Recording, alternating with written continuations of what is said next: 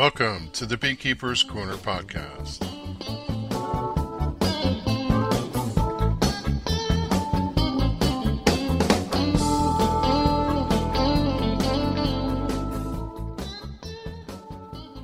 January 14th, 2024, episode 234 Tonks.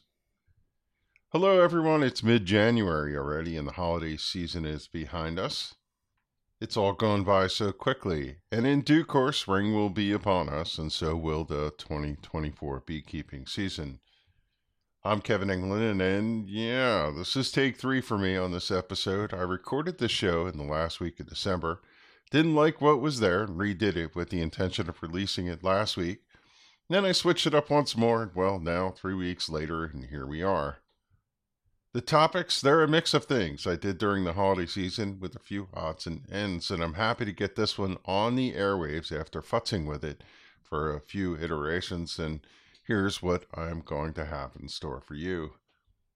In this episode, I'm going to talk about making your own foundation sheets spending time improving your workspace, plans that I have for reading a new book that came my way in the holidays. I'll tell you what it is. Creating a simple concoction with a propolis extract for severely chapped lips. A recipe for orange honey butter and the backstory of creating a vanilla bean infused honey. I'll round out the episode with a new hive offering on the market that might steer the industry in a new direction and a short aside about how this is the perfect time to make plans for your 2024 beekeeping season. Last thing I want to say before we get going if you want to reach out to me, Kevin at bkcorner.org is my email address, and our website, where you will find show notes for all the episodes, is www.bkcorner.org. I'll also ask that if you could, do like and subscribe the podcast in your player. Leave a comment if you wish. It helps others find the show. And it's great when there's interactions between users as it helps with the algorithm. Also, to you folks who made it out to either Hive Life or Expo, hope you had a good time. If you care, write me and let me know how the show went. Let's jump in and get things going. We'll start with roundtable number one and how to make wax foundation.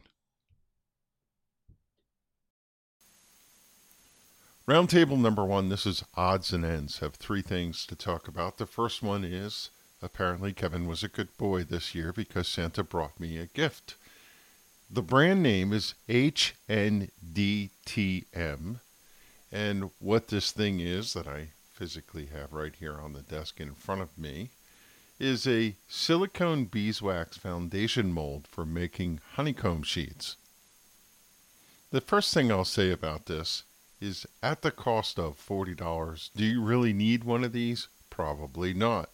I don't know that people are going to spend their afternoons melting wax, pouring it in here, putting it into a foundation sheet, embedding the wire, and doing all that rigmarole when you can point and click your way to um, 20, 100 sheets foundation right off of a website. However, from a make your box bigger bucket list thing, and for some practicality for me personally, I think this is kind of a cool thing to try. Now, why do we want to give this a go? We have wax to use. Over the years, the capping wax that we've pulled from doing honey harvesting has accumulated in the basement, and we keep it there when we make found um, different products of the hive, lip balms and other things, and we have wax to use. When I purchased the Layens hive, it came with wax foundation sheets from France as part of what Leo Sharashkin sells, and it's clean, pure no neonicotinoids wax. I guess that was one of the selling points of it. And I got to thinking to myself, well, you know, this is season two of treatment free beekeeping for me. And as such, the the cappings wax that we pulled in 2023 should be clean fundamentally. I mean, I'm sure there are some things that came from what the bees visited and all that other stuff. But generally, it's not going to have coumaphos and fluvalinate in it, which are the two products that are known in commercially available beeswaxes. That being said, that is not the motivation. The point is, I always wanted to try and make my own foundation. Now, every time I've ever seen videos of people using this device, which I'll explain to you what it looks like in a moment, the foundation is different from what you would get coming from a manufacturer. The beeswax presses or molds or however they do it in the commercial space makes a nice thin perfectly embossed beeswax the ones that you build at home when you pour your own wax into a silicone mold tend to be heavy and thick and use a lot of wax downside and a good side i, I don't know I guess it depends on whether your glass is half empty or half full. The way this thing works is it has two silicone sheets, a yin and a yang. They lay on top of each other. You pin one end to a board and you peel the top up that sits over the bottom piece. You pour your wax in and then it spreads down across until it fills the sheet and it overflows the end, which you trim off. And if you leave it sit for a period of time, you can then pull the top up and slide the bottom under like you do with silicone, and you'll be able to extract the sheet from it. I plan to follow the less LES gold process. I'll have a link to the YouTube video. I've seen a bunch of different ways that people make this. To me, what he did in the video is what inspired me to want to try this. He has a I don't want to say a crock pot, but like a little pan heated to a consistent temperature where the wax melted, and he uses a ladle and he spreads it onto the mold, and then he takes the mold, which the top is pulled up, and he lays the one end down and he curls it flat all the way. And as it curls and closes, it pushes the wax all the way down to the right side of the sheet. And when he closes it, it overflows and it makes a consistent and flat sheet all the way through. You have to watch the video, it's pretty amazing. bkcorner.org, episode 233. Click on the YouTube video. It only takes a minute to see how he does it. It's pretty pretty ingenious. Beeswax sheet candles. Have you ever seen these? You can buy beeswax from the store without wires in it. And a lot of times, and we do this sometimes at our fair, you could take them from the short end and roll them into a candle. Obviously, you would put a wick in the middle of it and sell them. People sell them as beeswax candles, so I thought that would be another novel thing to consider to try. Anyway, wax foundation sheet maker molder thingamabob. Check. I'm going to try this out. Uh, one of the things I'm going to do in the next week is the collection of wax that we have is in piles of shards and so on. I'm going to melt it all down into consistent pucks. It's just hunks of wax stuck into Ziploc bags, and I want to clean that area up. As you'll see, I'll talk about the next part of this in a moment. Next topic production improvement, desk organization, and I have to say, something so stupid is the actual microphone from which I'm recording. So I'm constantly changing my man cave production workspace, looking to optimize what I guess is my command center. If you've ever seen a picture, I think there's some floating out there on the world uh, of my office that I have down in my basement. I have a typical long table, 4 by 8 or whatever it is, and next to it I have a desk. And on the desk I set my laptop and I have a screen and that's where I do my work from home. But next to it is the production area where I do this show, I make videos and I do whatever things that I have and I have this big I have this computer sitting here with two 27 inch screens and a 24 inch screen in the middle. And then I have another small screen up to the left and a TV hanging off the wall. I know that sounds excessive, but take a moment.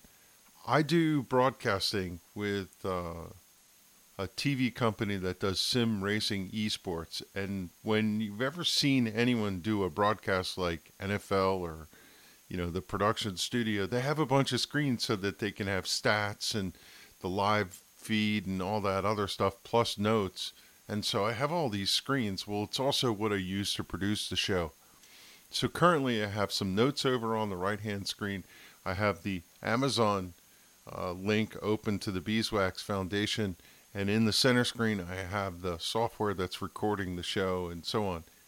All this to be said is it's a train wreck. and You're in a constant state of trying to get it to work with you, not against you. So I bought this arm that mounts to the desk. It's a pole that goes up and it clamps to the desk and it has all these arms that come off. And the point of that is you could use that to mount the monitors. I have two monitors mounted on it. I have the webcam monitor um, set to it. I have a spare arm, which I'm probably going to put some lights. I use that for producing managed mentoring. And the most important thing is something so stupid. I finally have a boom for my microphone. Typically, I had it on a handstand and I kept setting it on the floor and doing different things. So much better. It's just the stupid little things that makes it better and frees up the space.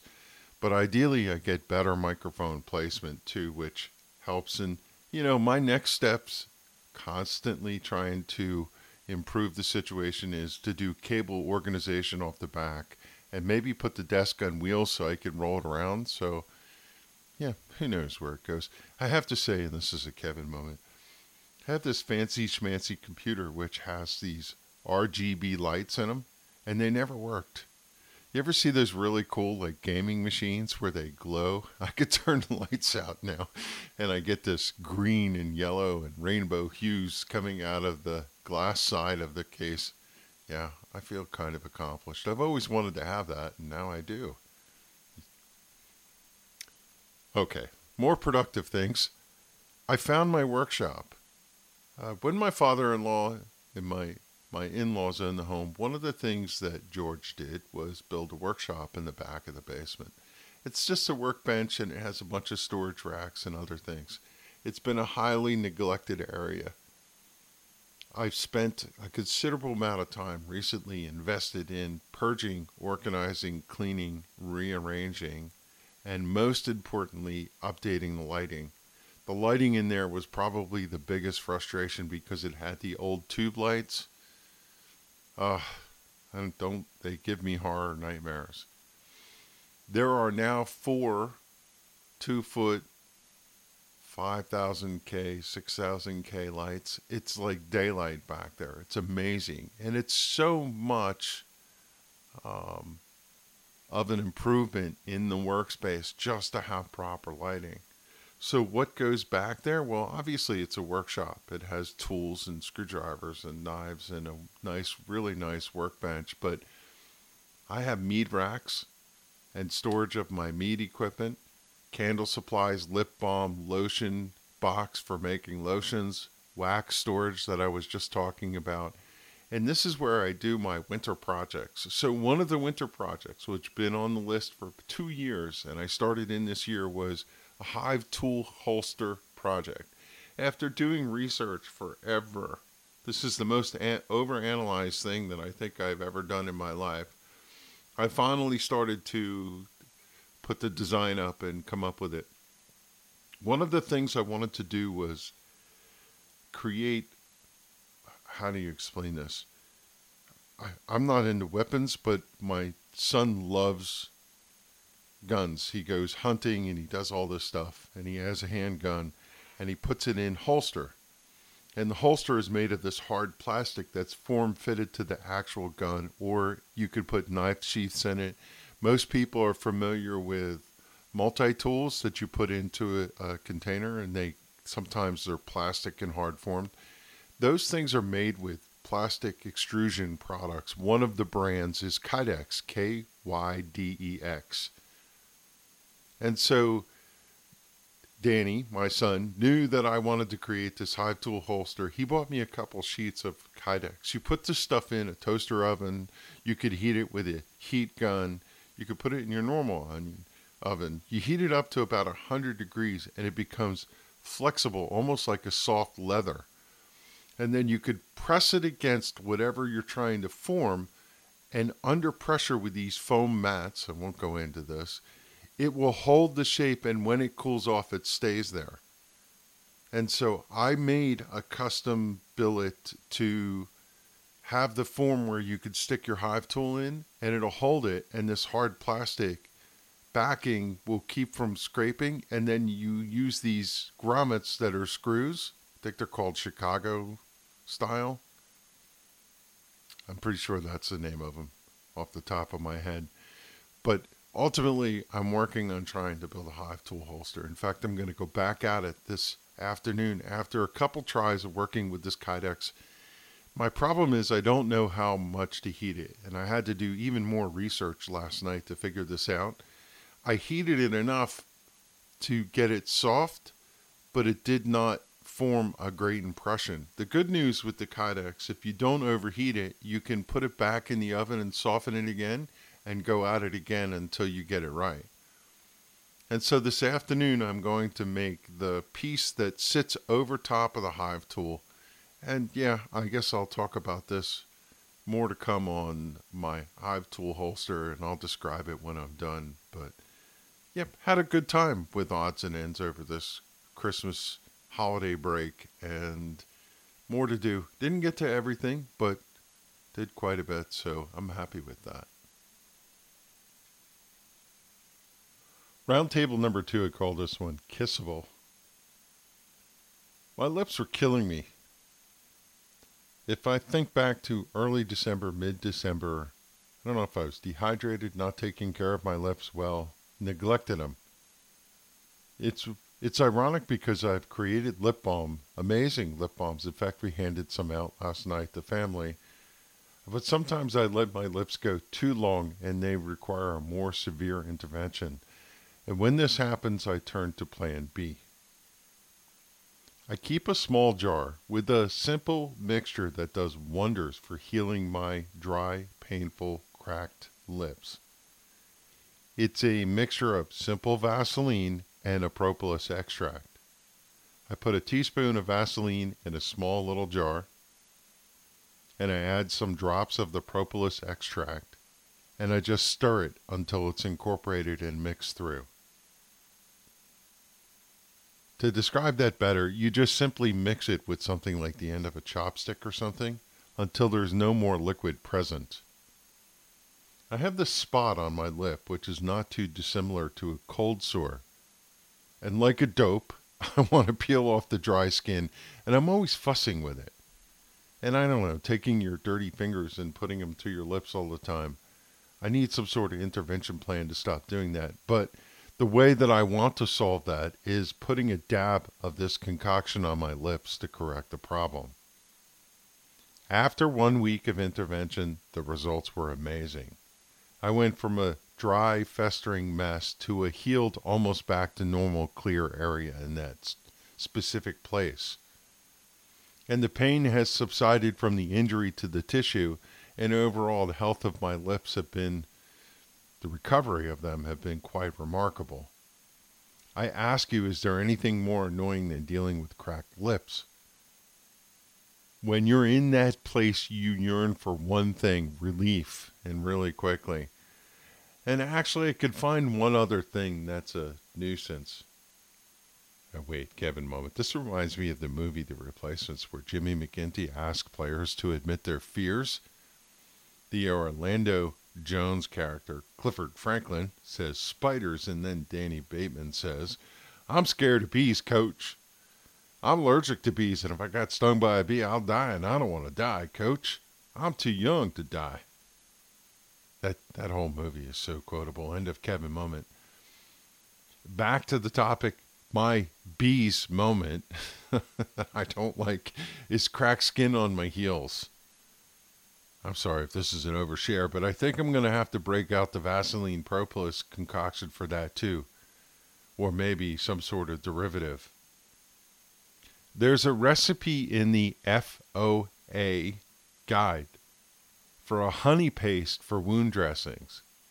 It's a three part mixture 10 parts beeswax to 3 parts propolis extract to 2 parts honey You melt those things in a double boiler and then you just turn off the heat.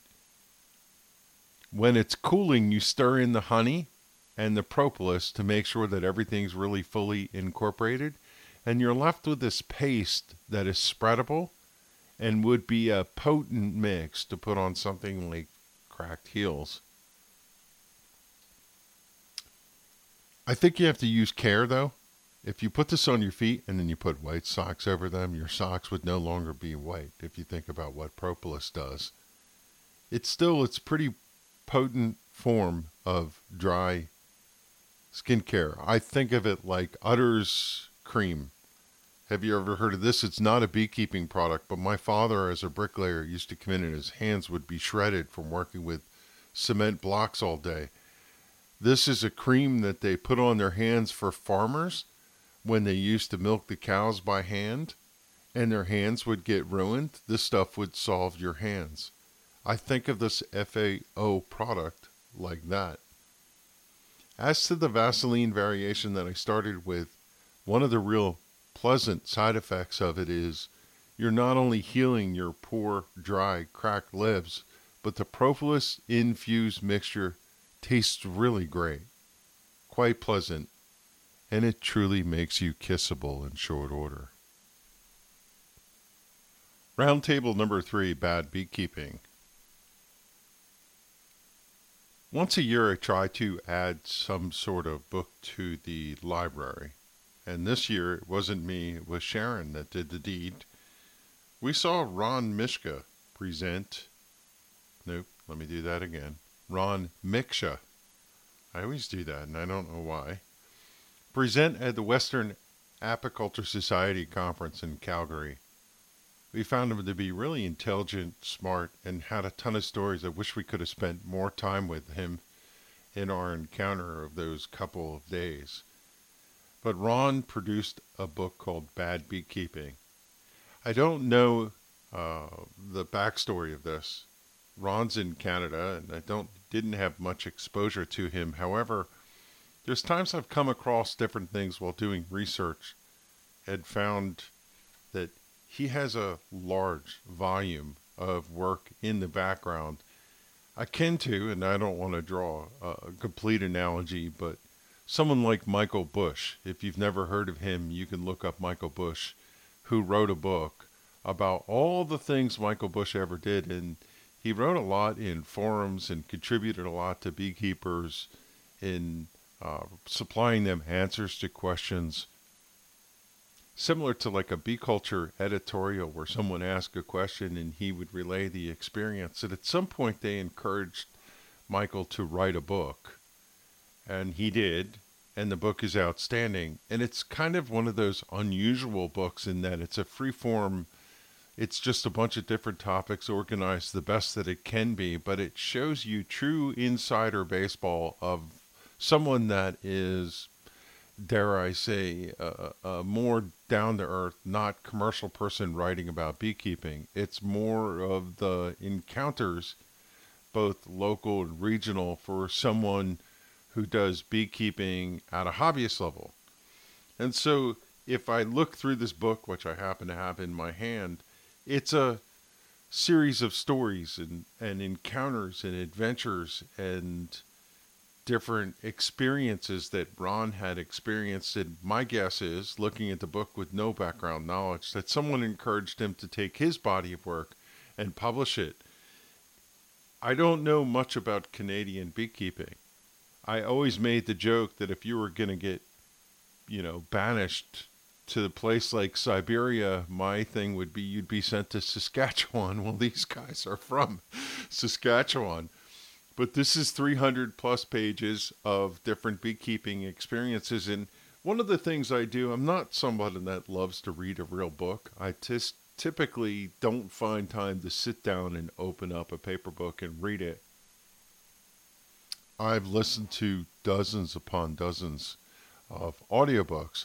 I currently just finished uh, Tom Clancy, what was it? Bear and the Dragon if you know the Jack Ryan series, they're like 24 hours a book, and I think it's the seventh or eighth one in the series. I'm reading them in order. and I listen to them in fits and spurts. But a book like this that's 300, I, can't sit and read it. I just don't have the attention span. If I go on vacation somewhere, I take a book like this and I spend hours at a time just reading through it. I just read Billy Pauch, who's a race car driver, The Last Cowboy book, which is outstanding. And this one is the next one on my vacation list. I'll peek at it every once in a while. I keep them handy and I might read a chapter. I take a little plastic flag and stick it in so I can always come back to the exact spot where I left off. And I try not to mark up my books, but every once in a while, if I find something amazing, I put a little flag in it so I can come back if I ever pick the book up and go back to the interesting passages. You ever see those little, you tear them off like a little tab and you stick them on your book? That way you don't have to highlight your book or write in your book. I, I don't know. I find that it's just against my nature, but the little tags work great. And they, you know, if you ever decide to tear them off, they don't hurt anything. Anyway, Bad Beekeeping by Ron Miksha. I'm excited to have this book in my library, and I know that the next vacation this summer, this will be stuck in the bag and I'll spend a little time with it and enjoy it. What I like about this type of book too is it's a bunch of different short stories, and so that you could sit and read a passage, and you know, maybe it's ten pages, fifteen pages, and you get to share some sort of little experience, which life is nothing but a shir- series of experiences, and you know, I think I'm really going to enjoy the format of this book. Bad Beekeeping by Ron Miksha. I'm sure you can find it online or find it somewhere. It's from 2004, and it's a series of stories going back to who knows how long. I see pictures that look like they're from the 60s and 70s. Uh, You know, the last thing to say about this is it tends to give you a glimpse of what beekeeping was like. Like someone like Ron probably did beekeeping before varroa mites and you get to learn what that's like. And I'm sure there's a chapter in here about when the mites came to town, and you get to get a sense of what it's like when the it's almost like a pandemic hitting when mites came. So that I find is interesting these type of books, and uh, I love to have this kind of thing in my library. It, it is so hard sometimes to sit and read a book that's all about biology and other things. Uh, uh, you just can only get so far, and they end up being more like reference. Uh, one book I had out this just recently was the Eva Crane book on honey, which is spectacular. There's such unusual and reference information about honey that you can find in no other place. In fact, look what's right here on my desk. So, yeah, Bad Beekeeping by Ron Miksha. Pretty happy to have this one. Roundtable number four Orange Honey Butter.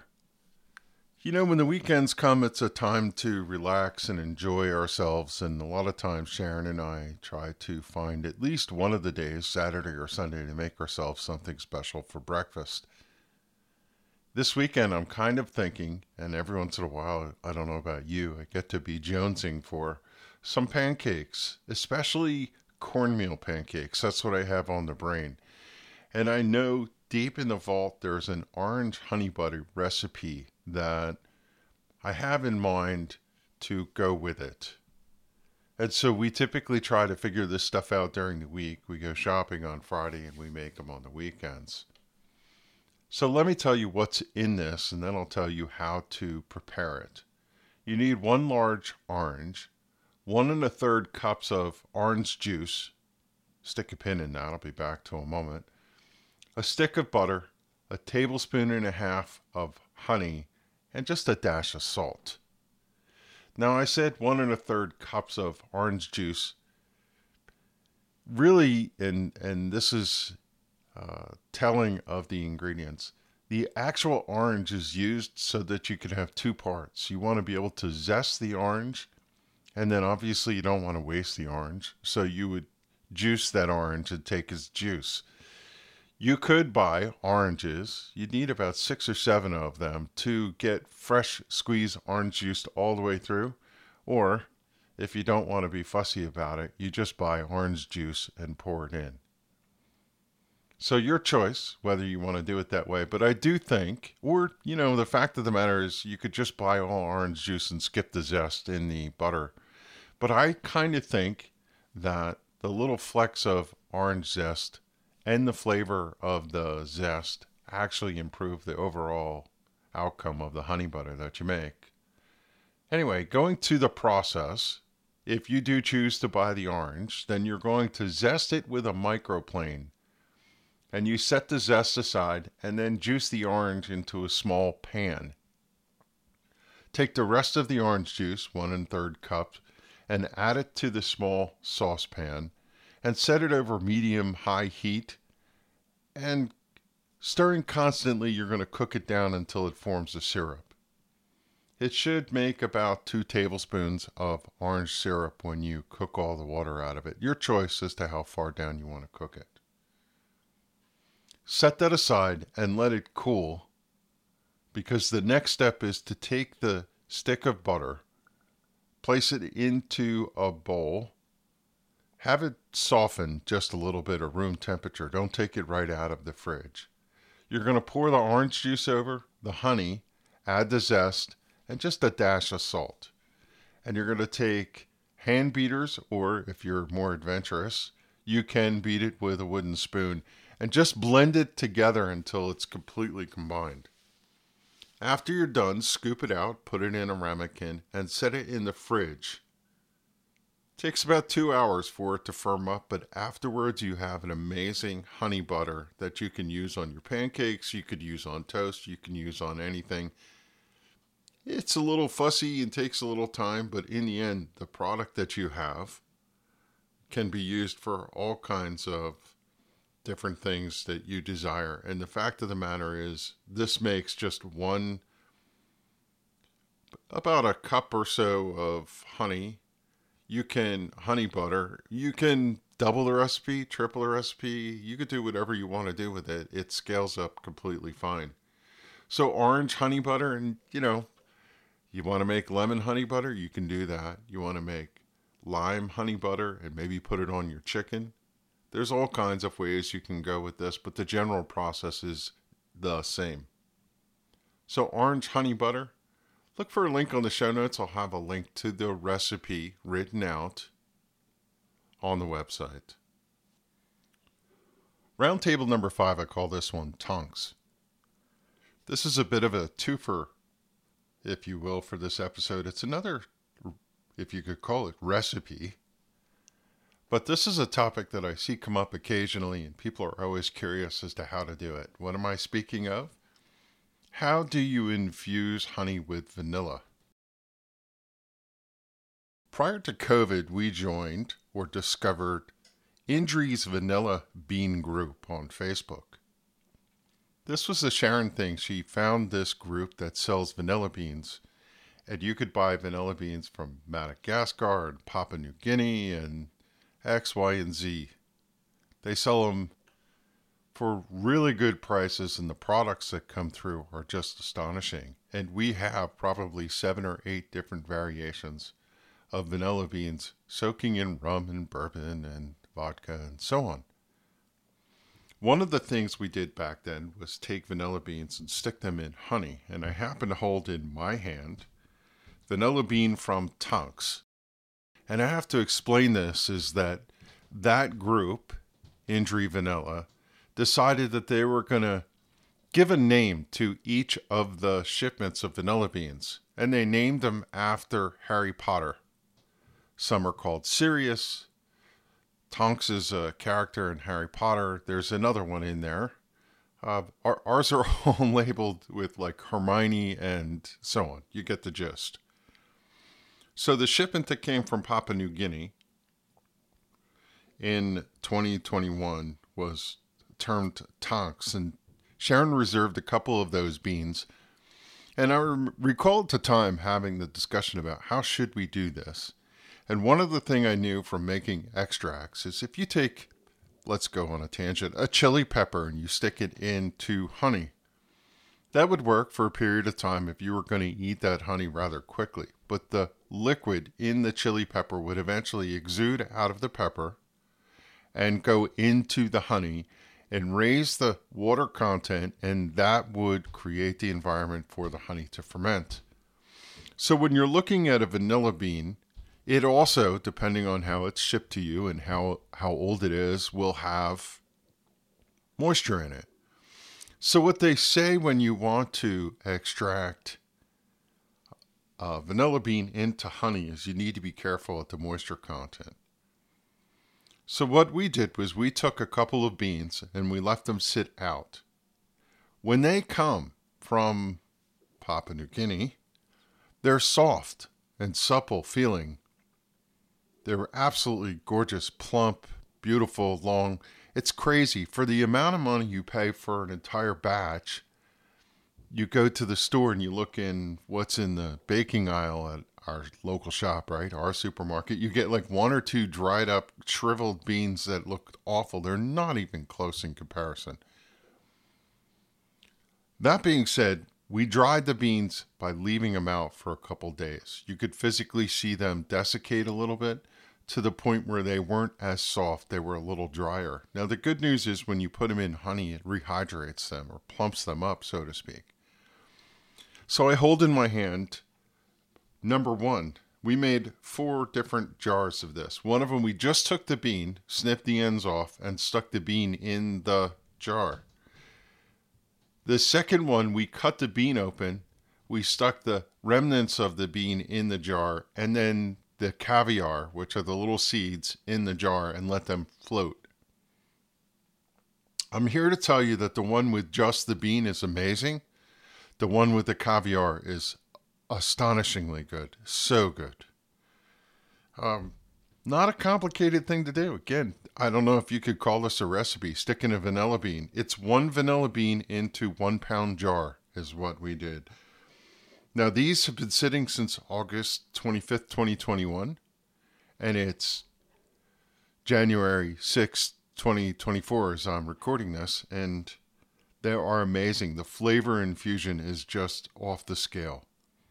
It's funny because when you taste the honey, you get the honey, you get a clear vanilla note to it, and you get something, I don't know, I thought it got like a little orangey flavor to it almost. I don't know where, where that came from. It is everything you would dream of of a pure, beautiful vanilla bean stuck in a fresh, wholesome wildflower honey.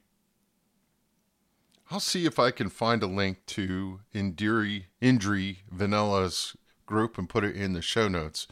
If you search for it in Facebook, you can join the group I N D R I apostrophe S vanilla. It's not honey, but honey of a good deal, I'll tell you. And in that community, which is amazing, we've been following it since we discovered it. There's a billion things to do with vanilla, and they have recipes for cookies with vanilla and honey and other things, and and liqueurs and you name it. Anything you'd ever think you could possibly imagine to do with vanilla beans, they do it. And they also have extract recipes where a lot of my recipes came from for my extracts and so on. So give it a look if that is of interest to you. So, speaking of extracts, one of the things you could do if you have vanilla extract at hand is blend it into your honey. One of the suggestions from Indri Vanilla is that you heat your honey to 90 95. You pour your extract in and you stir it until the extract is incorporated. And that's like a shortcut way to get through it. Now, most extracts are made with some sort of alcohol most notably, you could make it with something like Everclear, which you're going to get some of that alcohol flavor. And one of the reasons you would put your honey in a pan and heat it to 90, 95, 100 degrees is to kick, cook off some of that alcohol so that the vanilla flavor remains and you don't get a kick of alcohol when you do it. One of the things as beekeepers we could do to ensure we're not going to go south is to measure our honey and or do what I just said, which is put your honey in a pan and heat it up to dry it out a little bit. Take a refractometer and check the moisture level. If it's a high moisture honey, then it's probably not a good idea to throw a bean in, which is going to introduce a little more moisture and possibly take you above that threshold. If you use a very dry honey, 16% moisture, something like that, then you'd be good to go. If you're not sure, you could take your honey and put it in a pan and heat it to 95 or 100 and let it sit on the stove a little bit until it thickens up and then put your honey bean in it. Quite frankly, that's a little too fussy for me. We just took our regular honey, we dried the bean out a little bit, and we stuck it in there. So, yeah, vanilla infused honey, it's as good as you think. It would be amazing for baking and put on your pancakes, and oh, yeah, it's so good. You know, not to flog a horse, there's one other thing to say about this is I found the website in a mo- I took a moment break and went and looked. It is indrivanilla.com. They sell other things. We've purchased peppercorns. Right now they have organic palm sugar from Indonesia for sale. And so not only can you get vanilla beans, you can get other products there. And it's just catch as catch can. Whatever shows up, that's what you can buy. Most of the time they just keep cycling different vanilla bean varieties coming from different places. But uh, they do offer other products. It's kind of weird. They also make their own and have a gift shop and so on. So, you know, what whatever you're interested in, if this is uh, something that tickles your fancy, go take a peek at what they have. Right now, you can buy uh, Mexico, you can buy Indonesia, Guatemala, Uganda vanilla beans. There's so many different kinds. And when you're there, you could start to read about the differences between the varieties and you'll get lost in it. Vanilla honey. Oh, yeah. Topic number one in this episode is Propola. If you go to premierbeeproducts.com slash Propola, that's P-R-O-P O-L-A, you will see an advertisement for the Propola hive. As advancements go for honeybee hives, this is not earth shattering yet. I wonder if it serves the first salvo in a change for the industry. Their moniker is the natural habitat for the modern hive. It's so ironic that the label modern hive is actually taking us backwards. Hives today are made with substrates that are milled lumber.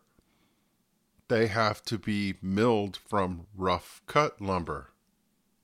And what I'm speaking about, if you're not familiar with this topic, is this hive features a rough interior, specifically milled or presented in a way that is not smooth like the typical hive you would see in a bee catalog, but one that has texture to it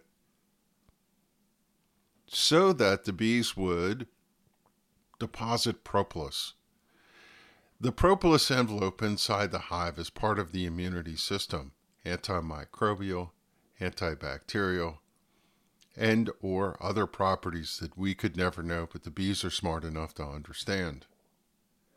The great work by Marla Spivak and others demonstrated to us that propolis plays such a major role. And in fact, the other day someone texted me and asked, Have you ever heard of feeding propolis back to the bees?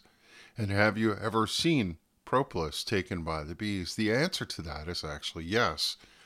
At a hive that made a massive amount of propolis, when you pulled the roof off, it was almost like the entire inner cover was lined with chewing gum that was stuck to the frames below it, and it pulled off in big tappy pulls. It almost looked like caramel.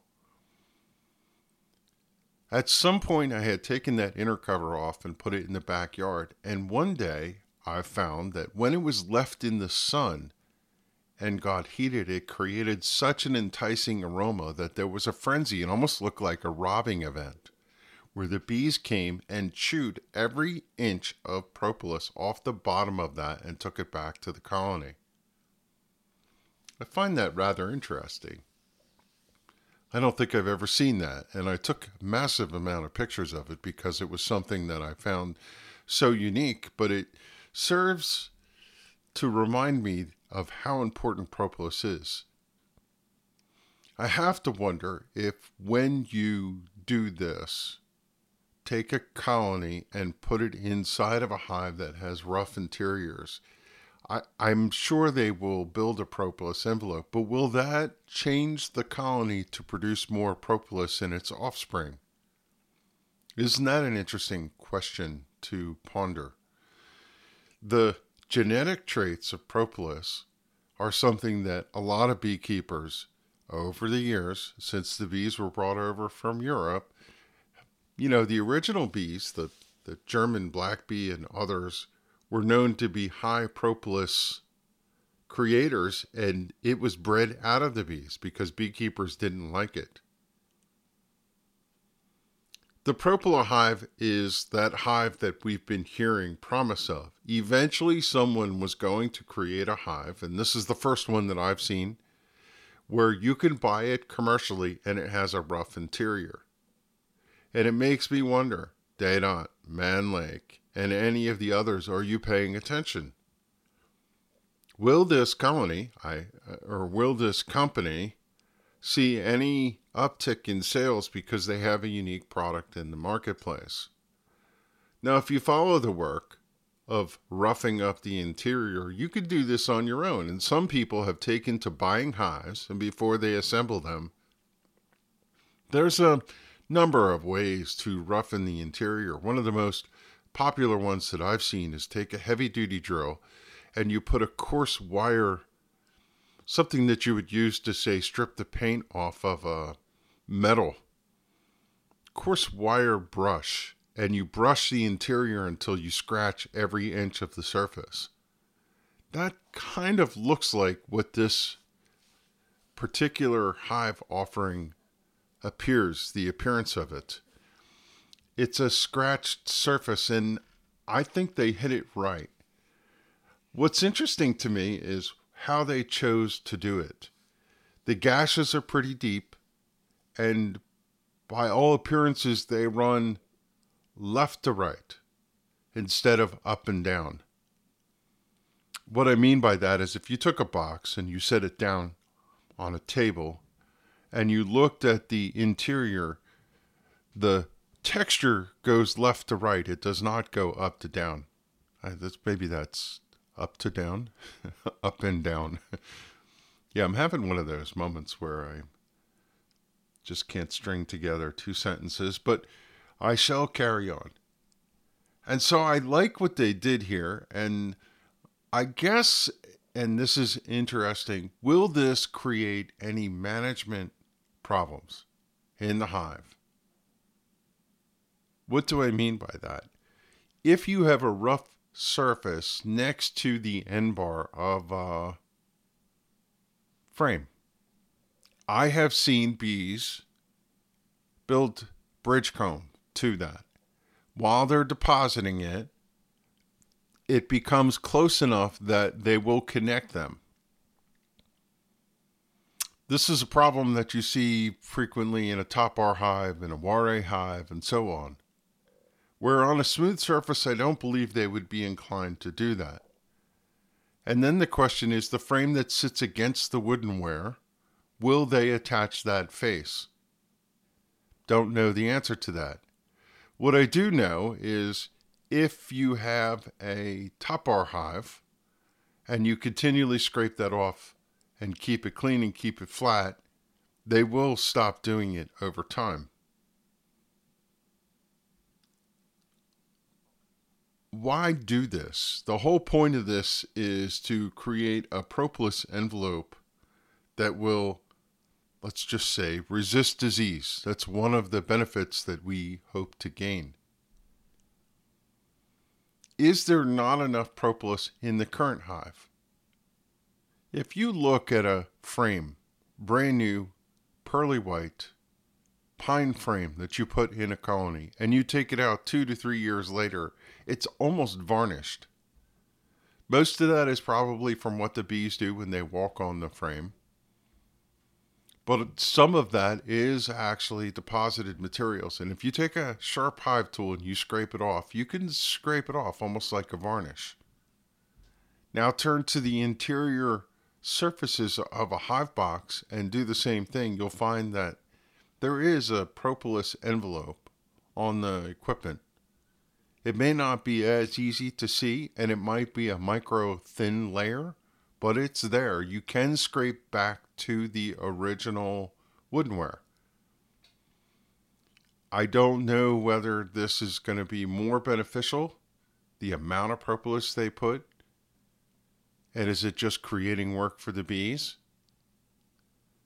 If you look up Marla Spivak and I'm sorry, I forgot the other person. I think his name is Thomas. That's offensive to me that I don't know the answer to that, but like I said, I'm having a mental moment, so just bear with me. You'll find that they did a massive amount of research as to the substrates and different approaches to scratch the surface and how the bees actually propolized it and so on. I don't want to go down that rabbit hole. I just want to say that they did a lot of work. And if you look at this website, there's a quote from Marla on there. I don't know whether they're tied together or they're just working independently. Somebody's carrying that work and creating uh, uh, offering from it. But whatever the case may be, I'm just happy to see it. We heard about this research a couple years ago. It got furthered a year or two after that.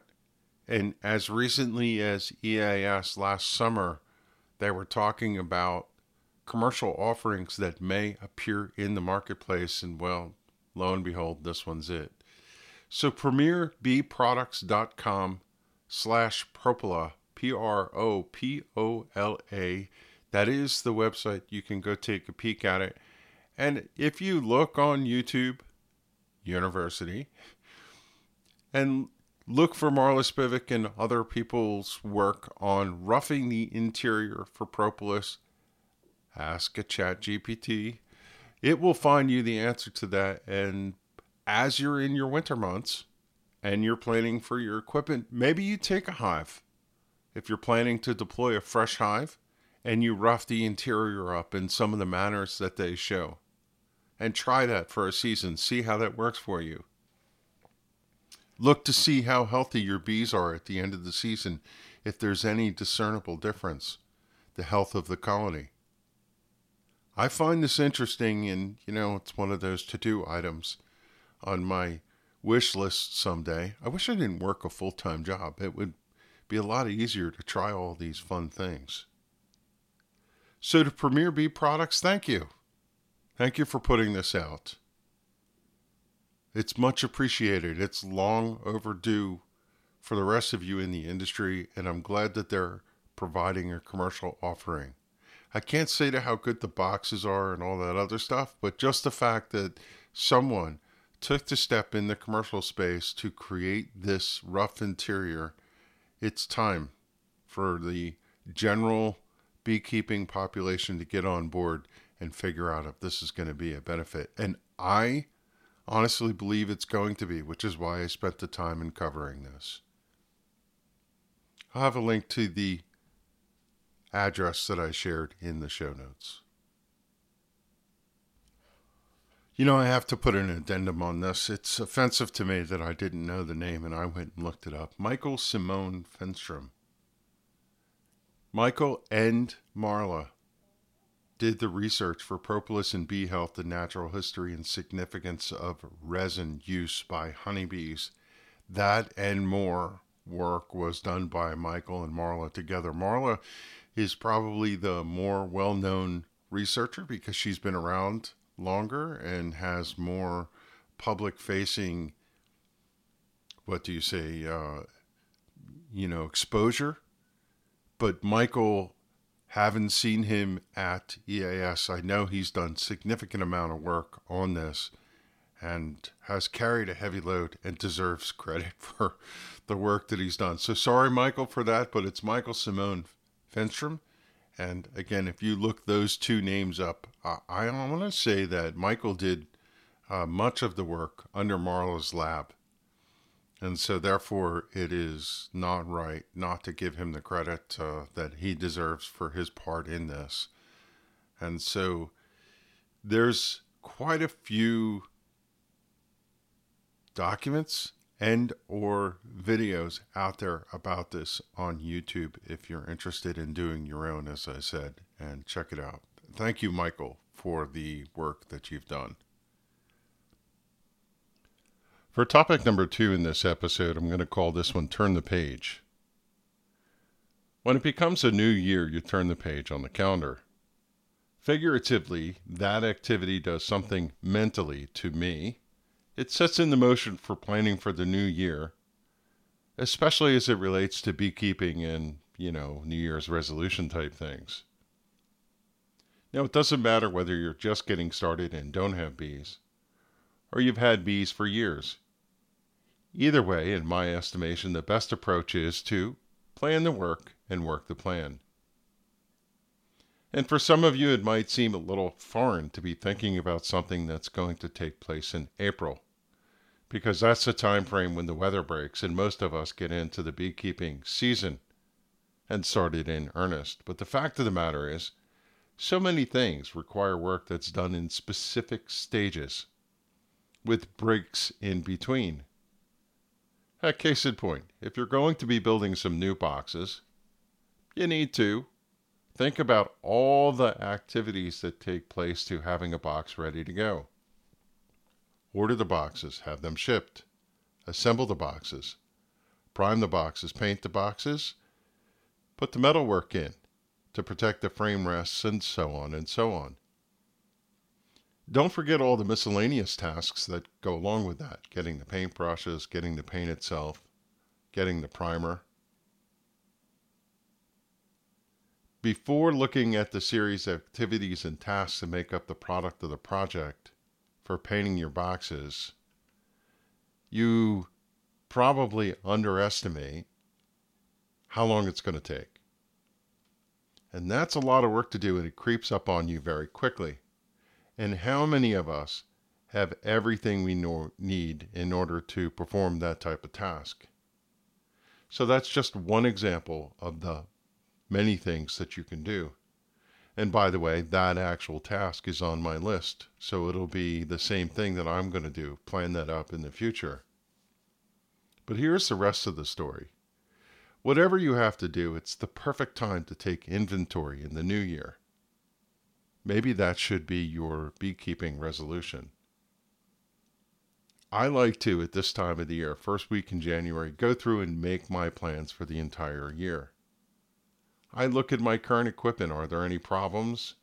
Now's the time before the weather breaks to get those resolved. Do you like where you have your apiary set up? Do you need to move hives around in the cold while they're not flying? If you're new, do you have to plan your space? If you're getting bees, where are you going to put them? Is your yard suitable and ready to go? Now, look, the ground might be frozen or there could be snow on the ground at any given time, but whatever you can do, you have to plan for it. What I think is somewhere along the way, my decade plus old equipment and some of the equipment that I picked up from other people that I rehabilitated and put into service is at the end of life. And a lot of that stuff is falling apart. So there's multiple projects that I'm going to do this year, including some of the I wants. I want to try the side entrance that I talked about a couple episodes, the bottom board that I have to create from scratch to make that work. And I'm going to be in the garage walking around looking at all my equipment and find 20 other things to do that I didn't count on. I walk through the apiary and I look at every single hive and make notes on it. Sometimes I use my phone. Sometimes I literally take a legal pad and a pen or pencil and go out and figure out everything that I have to do. And then I kick in my personal workflow. For me personally, I use Outlook to manage my tasks. One of the key things for it is I can set reminders or to dos.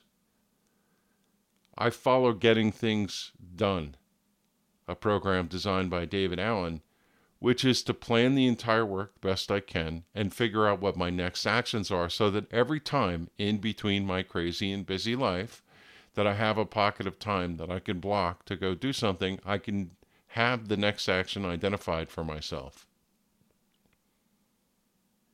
I try to figure out whatever activities need to take place and I break them into their tasks and walk through every single part of it to make sure that I have it. And that also helps me to gauge how long the entire estimate of the effort it is. With both the time figured out and the resources required, along with any external factors that you have to take into account, for example, in our paint the boxes, you can't paint in the cold you have to find the right temperature and time frame to paint.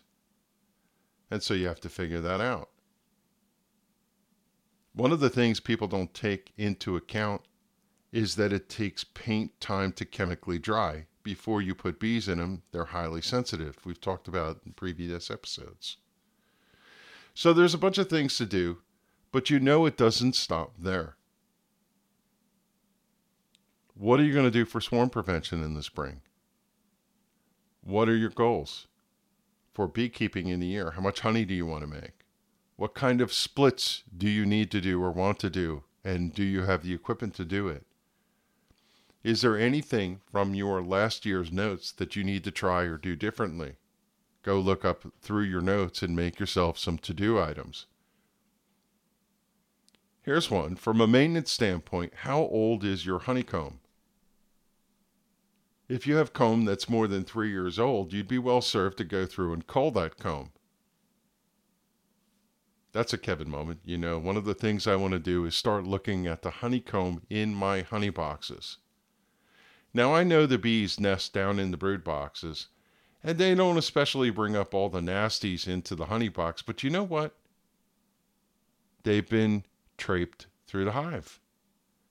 And if there is pesticides on the bees, well, all things are possible. It could be up in those boxes. And I have some honey boxes that I've had for years and years and years. So maybe it's time to look at the comb there and decide whether to cull it or not. Because whether we like it or not, it's all one big gene pool. All the germs that get walked around, the microbes and whatever, have to pass through the hive, and they don't necessarily keep it in the brood boxes so I don't know. I'm sitting on the fence, but this is one of those things that I'm evaluating for my plan. So, that being said, there's a lot of work to do. And there's a couple other maintenance tasks that you should consider to look at this year. How's your bee suit look? Is it dirty? Have you been stung a couple times through the suit and it's carrying some venom? Maybe it's time to get yourself a little tub and a little Dawn dishwash detergent or whatever you want to use and clean your suit up. Get it washed and then hang it out to air so all the perfumes from whatever you use can dissipate before you get into the bee season. Get it clean, get it right, and get it fresh. Then let it air out because whatever scents are in the soap, you want that to be dissipated by the time the bee season comes along. So that's something you could do inside now in your house. What about this year's queen marking? Do you have your paints for you need that you need? Let me see if I can do this. Will you raise good bees? White, yellow, red, green. So this year should be green because I think white starts on zero. I'm never graded. I always seem to have to look that up, but I'm pretty sure I have it right. So you need a green pen if you're going to mark your queen this year. Yeah, it's 2024 and I'm having a moment, but there's never a loss at things to look at. And while you have the luxury of time, now is a great time to plan. And again, if you wanted to change something, Maybe you didn't get to your swarms quick enough, and some of your hives swarmed away last year. Don't forget the pain that was inflicted from the previous season and the things you want to change in order to have it go a little smoother. Maybe you want to start a little bit earlier. Hopefully, you have good notes on what went wrong and wrote out corrective actions for you to implement this spring when the weather breaks. Last part of this this is the time of year where bee meetings occur in the spring. Everybody's energetic. You tend to see state meetings and other get togethers by local bee clubs. And if you need to buy any equipment, one of the best places to, to get it is to order it for the meeting and while you're in attendance, bring it home and skip all the shipping costs. Maybe you plan a day trip and drive out to some place where you could pick up all your supplies. So, yeah, it's that time of year. Turn the page in the calendar to January and start to think about the things you need to do. And there's one thing I'll say about this. In the past couple years, I felt no better sense of accomplishment in practicing what I preach. When you plan your year and swarm season comes and you're looking at a box that is imminently going to swarm and you need to take action, the fact that you knew that was coming and you stage the equipment and you're ready to make whatever remediation you need to effect. I'm telling you, there's nothing better than being on top of your game. You feel like a real beekeeper when that happens. And that starts now in January. It's so nice to walk over to a box, realize that the action needs to take place, and have everything at hand. I've hit on a bunch of the highlights what do your what does your situation look like? What's your apiary look like? What do you want to do as far as your management practices? There's one other thing about thinking about April is that April is a number of months away, and while the weather's still cold, now is the opportunity to do some of the interior things that you might want to do. I love the holiday break. It's when I plan a lot of my block of time for projects. But perhaps you wanted to make candles, or maybe you wanted to make some lip balm while it's still cold, and that would be a great thing to make next week. Don't forget products of the hive and other activities that you could do while you're indoors, and that also helps ramp you up and anticipate the start of the season. Turn the page. We're now in January. It's time to get your mojo on about the things you're going to be doing to become an outstanding beekeeper in the spring.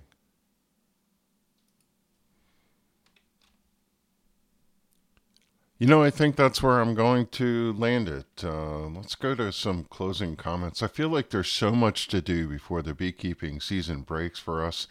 Equipment to prep, kicking off managed mentoring for 2024. Uh, my plan there is to revamp the website and change the program delivery in the next couple weeks here until mid of January. I ventured into making mead with fruit with Bob, and we made a bochet this year, which is a mead made with caramelized honey. And I want to talk about that. Have quite a bit that we learned in that effort. So no, no rest for the weary. I have a number of topics in the queue, even from EAS this year, which is a wide mix of things to get on the airwaves in advance of the beekeeping season. It is with that in mind that I've been toying with an idea. I'm noodling recording smaller shows, shorter topic based shows that either follow a theme or just pop up with some frequency about here's a something to know about thing. While I know that does me personally no favors, because it creates a phenomenal amount of work in producing the shows, you know, building the show notes and production, I'm still toying with the notion of more topical shows and seeing if a new direction would serve me well this year. We'll see where the year takes us. In the end, I think it's likely going to be a hybrid, short burst shows mixed with traditional ones over time and I'm toying with the idea of a weekly schedule. We'll see. Uh, boy, that's a lot of work as soon as it rolls out of my mouth. Anyway, Happy New Year, everyone. Hope you're doing well and looking forward to warm weather and the bounty of spring. Like our beloved bees, when beekeepers go together, we accomplish great things. Thanks for listening and be well.